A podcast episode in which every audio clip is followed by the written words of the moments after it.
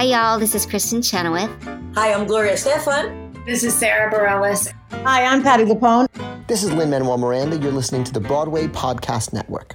Another day is here, and you're ready for it. What to wear? Check. Breakfast, lunch, and dinner? Check. Planning for what's next and how to save for it? That's where Bank of America can help. For your financial to-dos, Bank of America has experts ready to help get you closer to your goals.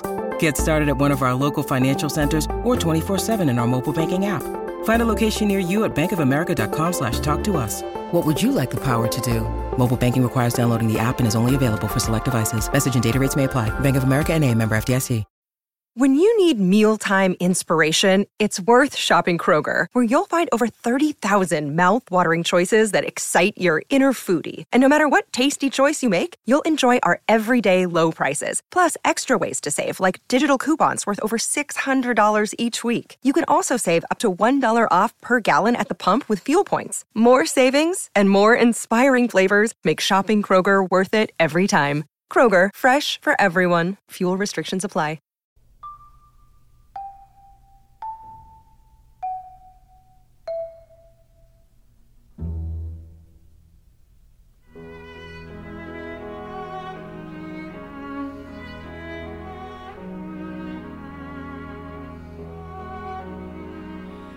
I guess this is goodbye, old pal. You've been a perfect friend. I Hi, John Schwab here from Curtain Call, and welcome to episode 163 of the Curtain Call podcast, recorded on the 29th of November 2021. Now, I've never opened a podcast before with a date mentioned specifically, but I feel that I had to as theaters here in London's West End prepare to dim their lights in honor of the titan of musical theater, Stephen Joshua Sondheim, who passed away late last week at the age of 91.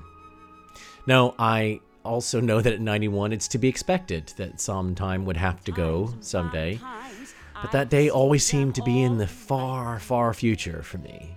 You see, it, it, it's hard to imagine musical theater without Sondheim being around, planning a new show, writing a new show, attending the opening night of one of his revivals or a, another new musical, giving advice to musical theater writers and composers that are coming up, encouraging those entering the industry to believe in their craft and to carry on despite anything that happens. It's a sad moment in time, but also one of tremendous gratitude that he gave so much to musical theater and didn't let the bastards get him down. He had the tenacity to carry on, to challenge himself, to put failures down to experience, and to tread new roads through pastures green to bring us something in musical theater that was new, unique, not just a jukebox musical or a rehashed movie. It's it just made us think and fall in love with lyrics all over again, and how lyrics could play with music, and music play with lyrics. No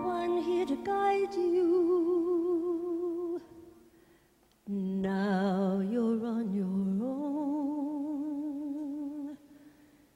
Only me beside you. Still, you're not alone. No one is alone. Truly, no one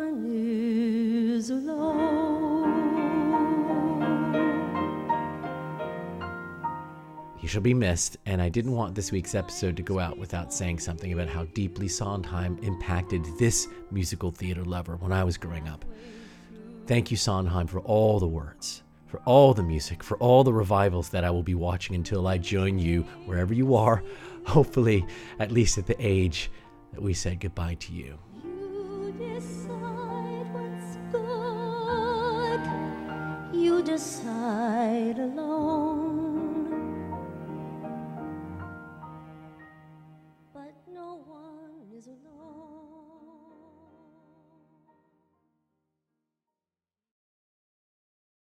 Now for this week's guest.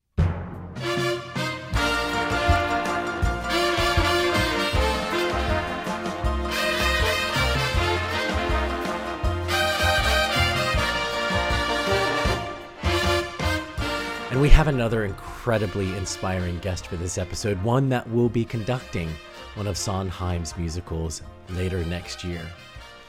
Alex Parker is a musical director, composer, conductor. I mean, you name it. If it has anything to do with music or musicals, Alex is all over it. And now he even has his own orchestra. Alex is the musical director on a massive concert presentation of Andrew Lloyd Webber's musical Sunset Boulevard in the iconic Royal Albert Hall. Now, Sunset Boulevard is perhaps one of ALW's most beloved scores, and in my opinion, the most complete musical in his canon. And this concert version promises to be a blast if you're into his musicals. I know not everybody is, but I'm telling you, this one promises to be a blast. It's got Mazz Murray playing Norma Desmond, Ramin Karimloo uh, as Joe Gillis, and a musical would not be complete here in the UK without a Strallen sister. So Zizi steps in to play Betty Schaefer. And get this, with a 40, that is right, a 40 piece orchestra. I cannot wait, and I will be there with bells on this Friday, the 3rd of December. I chatted to Alex about his orchestra, Luminaire, why musical concerts are making such a splash, and the love of a big orchestra in the theater pit. I seriously could have chatted to Alex for another hour, but he had a show to go to, and we'll just have to get him back on the podcast in the very near future. Have a listen.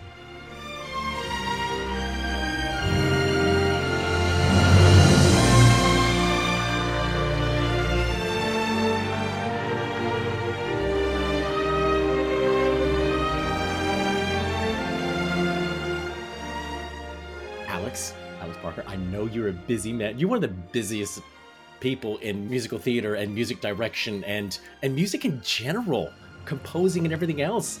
Um, so uh, we'll get to Sunset Boulevard in a minute, but I'd love to know what brought you to this place to begin with. What made you want to get into this um, crazy industry? Well, I um, wanted to be an actor, and I think I, I mean I, I feel like a lot of creative people start that way. I think when they're a child, because your natural introduction to theatre is through going to drama club or something like that, and that's exactly what I did. Um, and I loved it. I loved the theatre. I think you know my family took me to the theatre as a child, and you know our Christmas outing would be to places like the National Theatre and the Pantos and things. And I think you know I just was like, oh my god, this whole environment is amazing. Um, but then I kind of got to 13 or 14 and realized I wasn't very good at acting. Um, and I, I guess I, I loved it enough that I wanted to be part of it, but it's something that I had the potential to, I guess, um, I'd say this is modestly, I can kind of excel in. And I knew that there was only a certain place I was going to get to with acting, which was I'm terrible at acting. I mean, you know, don't get me wrong. I, it's, you know, I'm, I'm not very good. I'm filling in the lines today for people who aren't there, but I'm, I'm terrible. I'm terrible. And then I just, but I started learning the piano when I was 10. And mm-hmm. I guess by age, I want to say by like age 14, this kind of moment happened around then. And I was like, oh, I seem to be taking to the piano a lot easier than I'm taking to acting. And then I guess naturally, well, I, then the next thing that happened was I was asked to do the music for a local pantomime. Uh, I'm from Guildford and from around there, and uh, and they said, but the way they described it was, "Would you like to do the music?" And I was like, "Do the music? What does that mean? Do the music?" And, and Just te- photocopy it? Yeah, I was like, "What does this mean?" It's like teach the songs. I was like, "Well, I guess I could try and teach the songs," and then it and then it just became this because no one really knows what a musical director is. I think it's not something that is uh, unless you're kind of part of the business. I think no one actually you Yeah. don't think when I'm younger, oh, I want to be a musical director when I'm older. And I think doing that made me realize, wow, there is a way that music and theatre, you know, I can still be part of the theatre, but through a different avenue. And that was it, really. I then just, son, after doing that once, I became absolutely obsessed with the idea of being a musical director and, and, and kind of but really obsessed in that I'd go to the theatre. I'd, you know, I'd be fascinated to the point of knowing what the way they printed the band parts on what paper, right through to how many people and how in the band, how are they sitting? How, were you know, I was just so uh, kind of infatuated by it all, and Yeah. and I just and I loved seeing the conductor at the beginning of the show on the telephone turn around to the audience just before the show. All of those kind of little details. I was just like, God, this is what I want to do, and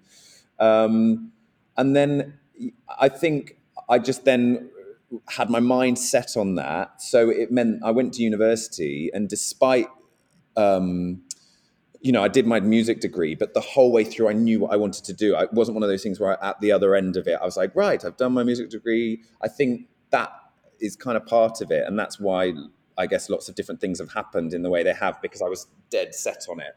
You know, 14 and 15 13 is is a critical moment for any career whether you want to go into science or music or arts or or or law whatever there's something that seems to click where things begin to make sense and you know i i'm still acting for my sins Amazing. which is amazing. I- as you know thank thankfully i'm grateful for the things that have come my way and yeah, um, but that passion is still there and when it was when i was 15 it was there. When i was 18 i was there. When I was 25 it was still there. And i can see from what you've achieved and what you've built i mean i don't know when you're going to be able to stop. So because i i'd like to take you to luminaire because that's something that's happened recently and if anyone isn't following alex parker follow alex parker's twitter feed because it is the best for for musical content. You're there's incredible stuff that you put on there but and especially because the luminaire is just launched. So take me to the genesis of, of luminaire and, and and the why.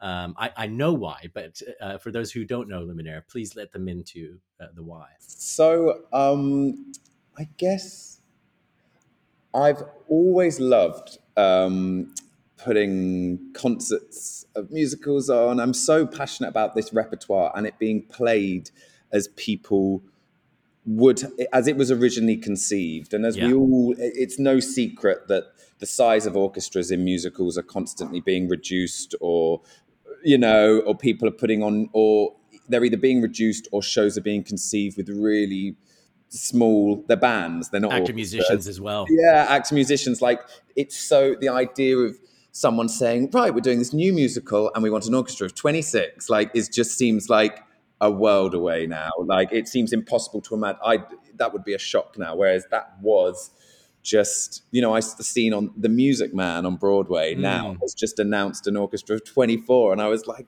what that's amazing like i can't i was just like god it must feel i don't know like the Well, old the sound coming from that pit's well, going to that be would be amazing. right? And in 2021, Yeah. it seems amazing. You know, that's what you'd expect in 1970, whenever. Like, not, Yeah. you know, and kind of the final. It feels like the last time it really happened was um, Love Never Dies, which is Yeah. like that had a 21, 22 piece or something. That was sort of the last n- newest Yeah. musical with a big orchestra in town, and that's now like 10 years ago. Anyway, so it was I, and that's why we've done these concerts. But uh, when we've done the concert versions of musicals, because it's, it's not just seeing these amazing casts do them, but it's hearing. It's a concert, so it's hearing these scores as they were conceived, and um, so I wanted to. And what we've always had is the bands have always been what I, we call a scratch band. So it's not necessarily been. Um, it's not an, a, an ensemble as such Yeah. that exists as an entity. It's just every time you book a group of players. But obviously, the more we've done, the more I know people and their regulars. You know, you you end up booking kind of regular, the same ish people every time. And I just it felt I've always wanted to have an ensemble that specializes in playing um, this repertoire Yeah. In the style that it was intended, but also the number of players we have. It's a chamber orchestra, so it's about 36 to 40. And really, at their biggest, those were the size of the orchestras. They weren't seven, because you'll, you'll hear musical theatre repertoire sometimes played with like 80 people, but like Yeah. the in the pit, you know, uh, Carousel, the original production had like, I think like 36 players or something, which is Yeah.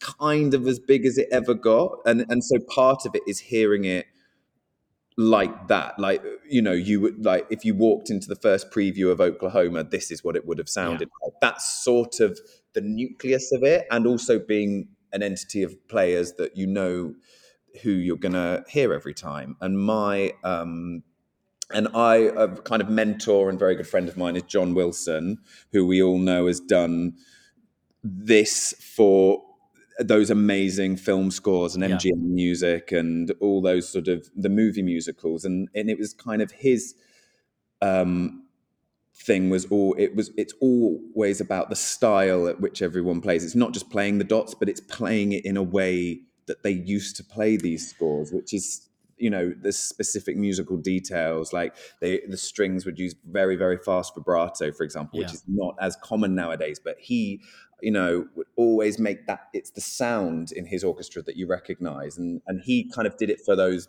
movie musicals. And i guess like kind of thinking it myself and also kind of his encouragement is doing it now for a musical theatre. It's time for today's Lucky Land horoscope with Victoria Cash. Life's gotten mundane, so shake up the daily routine and be adventurous with a trip to Lucky Land. You know what they say your chance to win starts with a spin. So go to luckylandslots.com to play over 100 social casino style games for free for your chance to redeem some serious prizes. Get lucky today at luckylandslots.com.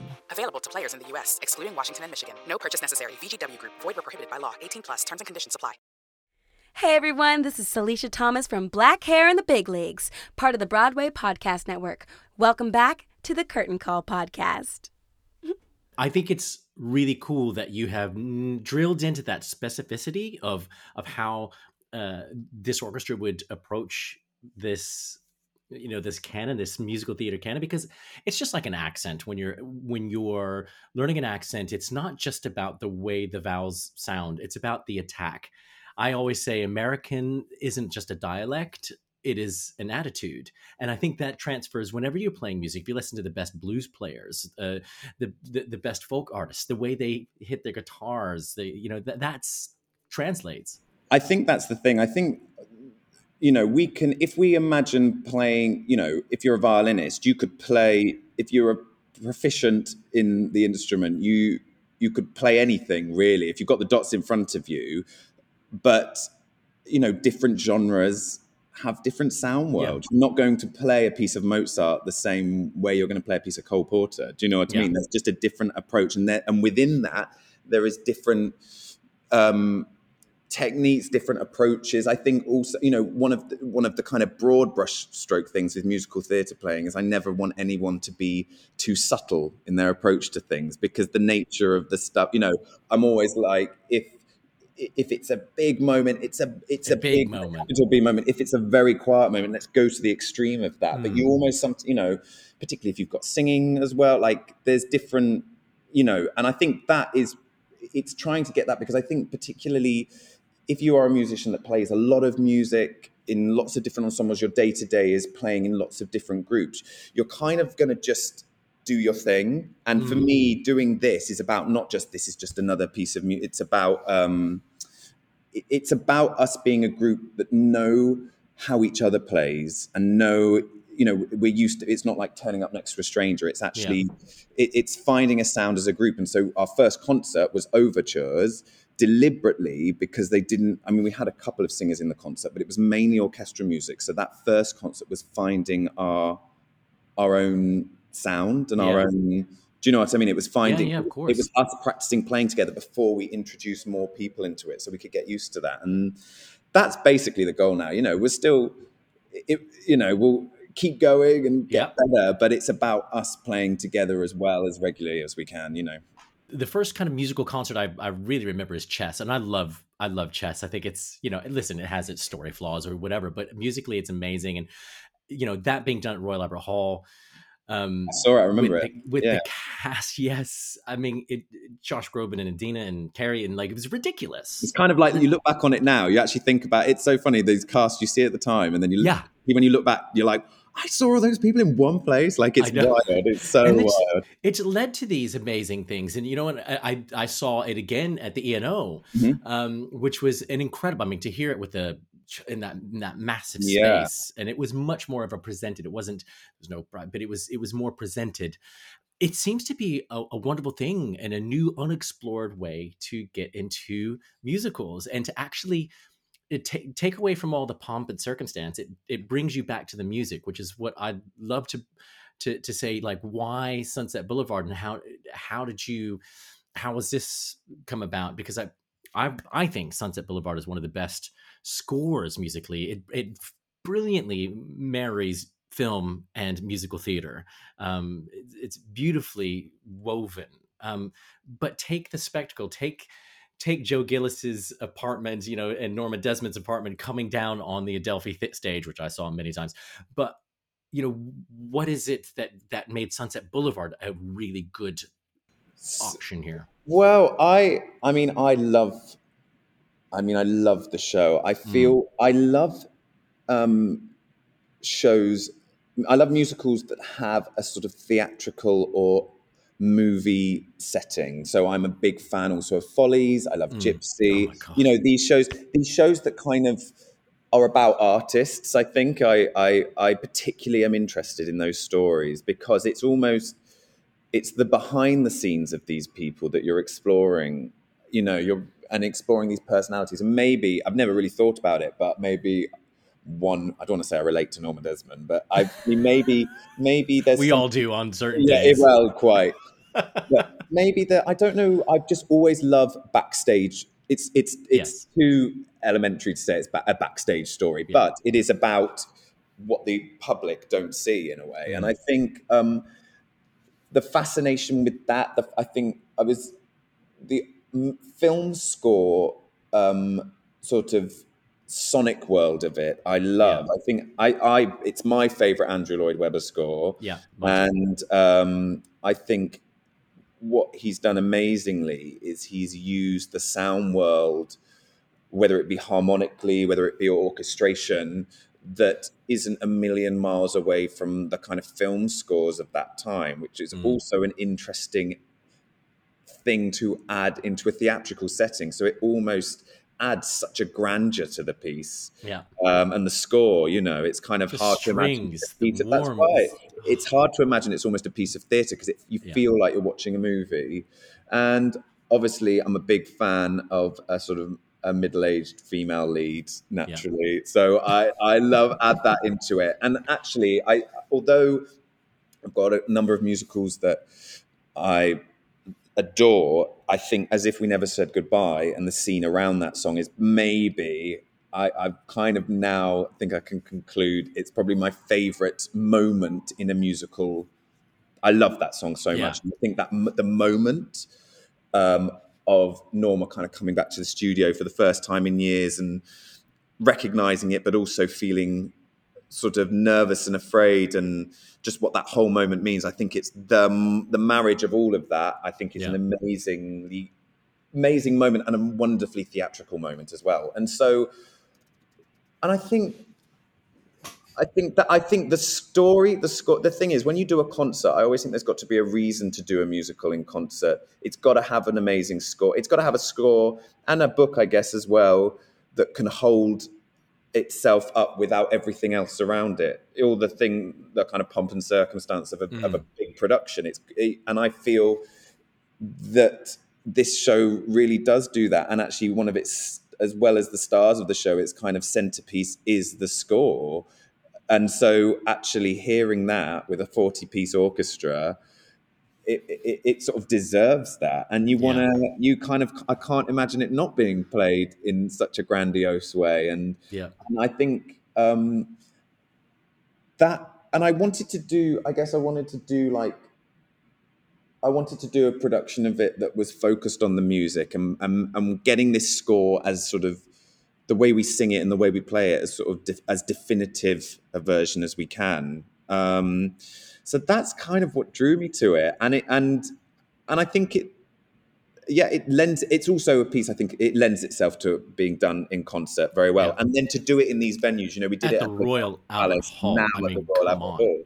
It's sort of you know, there's a staircase, there's an organ that are already there. Like we don't need the set. Like we can do it on it, and you know, Hog Eye can swing his light Ah, grand tier. It's Yeah, so to- cool To get that Um, moment you were just talking about. Yeah. Imagine filling that space. exactly and and so that feels amazing. And then also yeah i mean it's it's great to do it with this cast. It's a great company and you know so it's It's thrilling. incredible. I've got um you know you've you've got to go. So i've got uh, uh, just one other question. I mean it's royal albert hall. Um it's next friday i believe Yeah, next 3rd Friday, december. yeah. i cannot wait. I'm going to be there. I haven't seen it since i was at the Oh, you'll and um, what can people what what would you like people to take away or expect, or would you like them to? I don't want to lead the witness here, but would you like them to open themselves up to maybe this is another way to see theater, musical theater, or what would you like people to take away? I'd, I guess, well, I'd love people to have an amazing evening, naturally. I'd love people who might not have been to a hall like the Albert Hall to experience hearing music in a concert hall setting. I think one of the things that I, every time I walk in that building, um, my breath is taken away by how glorious. Every, even if you've been there a million times, you walk in again, you're like, wow, this is unbelievable. And I think, I think it is hearing this music in that kind of setting. You know, everybody will be able to see the orchestra, and I want people to to see how a musical theatre score is played, see what people are doing, because we're so used to hearing them, just hearing them, not seeing them.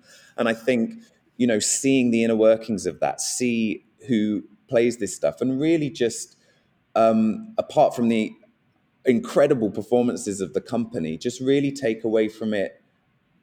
Um, we all know that music and orchestration and all of that is important um, in a show, but to re- maybe people who are, are perhaps more aware of the whole, actually seeing this musical performed.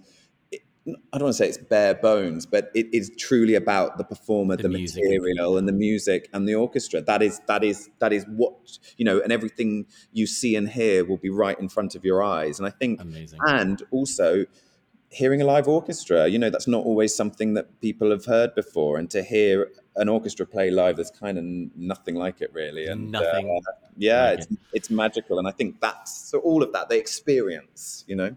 I love it. Well, Alex, thank you so much for talking to me. I cannot Thank you wait so much. to see it. It's Oh, gonna be brilliant. It's gonna be and so you've got amazing. tons of uh, tons of uh, tons of other things coming out. Your musical directing. You have um, Calisetto coming up. You're doing My Fair Lady. You have a musical, The Danish Girl, that's happening. There's so much happening. You're you're going to musical direct Laura Pitt Pulford again, uh, but my my very good friend Chris Howell is going to be Oh, in Gypsy, which. Chris. I, I'm Oh gonna, my God, I'm gonna yeah. miss. I'm gonna be filming in the states, but uh, it's.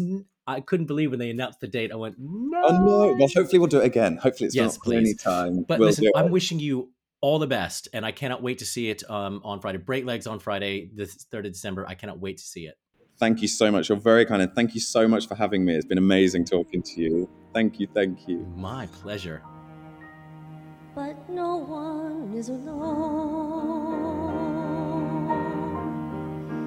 People make mistakes.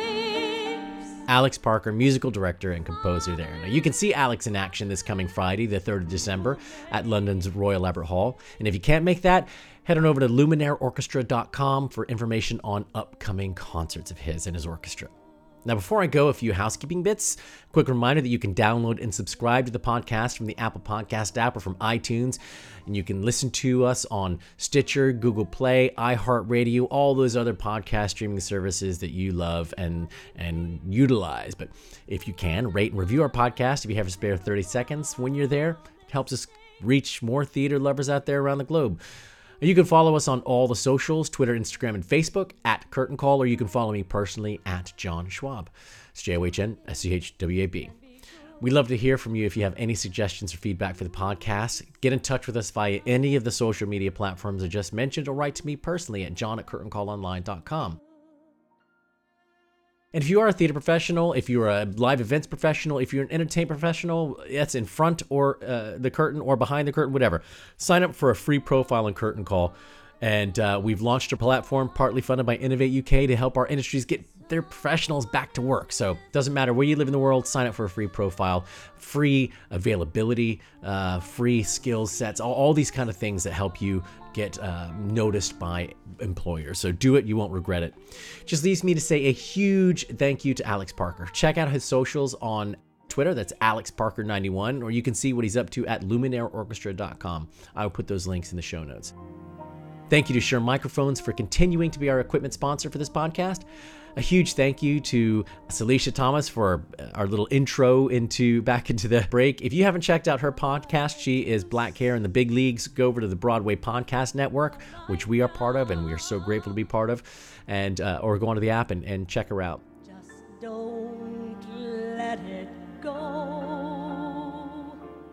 Lastly, uh, again, thanking all of you who tune in regularly to this podcast. Without you, we wouldn't be here. So thank you so much. I look forward to speaking to you soon. Stay safe and look after yourselves, everyone. Bye.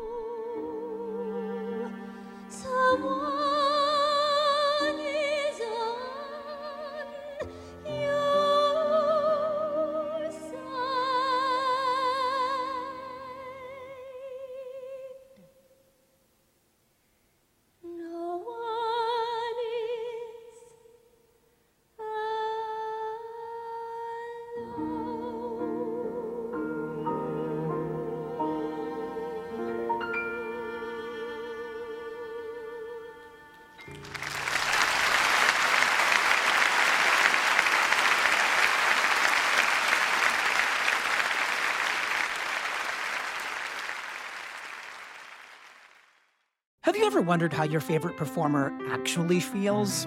Well, here's your chance. Welcome to The Quiet Part Out Loud with me, Bobby Steggert, Broadway actor and now a therapist to a whole host of Broadway creatives. Part interview, part therapy, this is not your typical podcast. We'll go right to the heart of things with some of your favorite artists what they still struggle with, what lessons they've learned, what they haven't figured out yet. There's enormous power in saying the quiet part out loud. Are you listening? Hey, it's Leslie Odom Jr. here on the Broadway Podcast Network to tell you about the Rise Theater Directory, a program of Maestra Music. Rise is a national online resource designed to connect and empower backstage and administrative and creative theater professionals from underrepresented backgrounds. If you work or aspire to work in the theater community, this can help you find your next project. And if you hire theater professionals, search the Rise Theater Directory to find your next team. Create your profile now and get more information by visiting risetheatre.org. That's theater with an R E R I S E T H E A T R E dot org because only together we rise.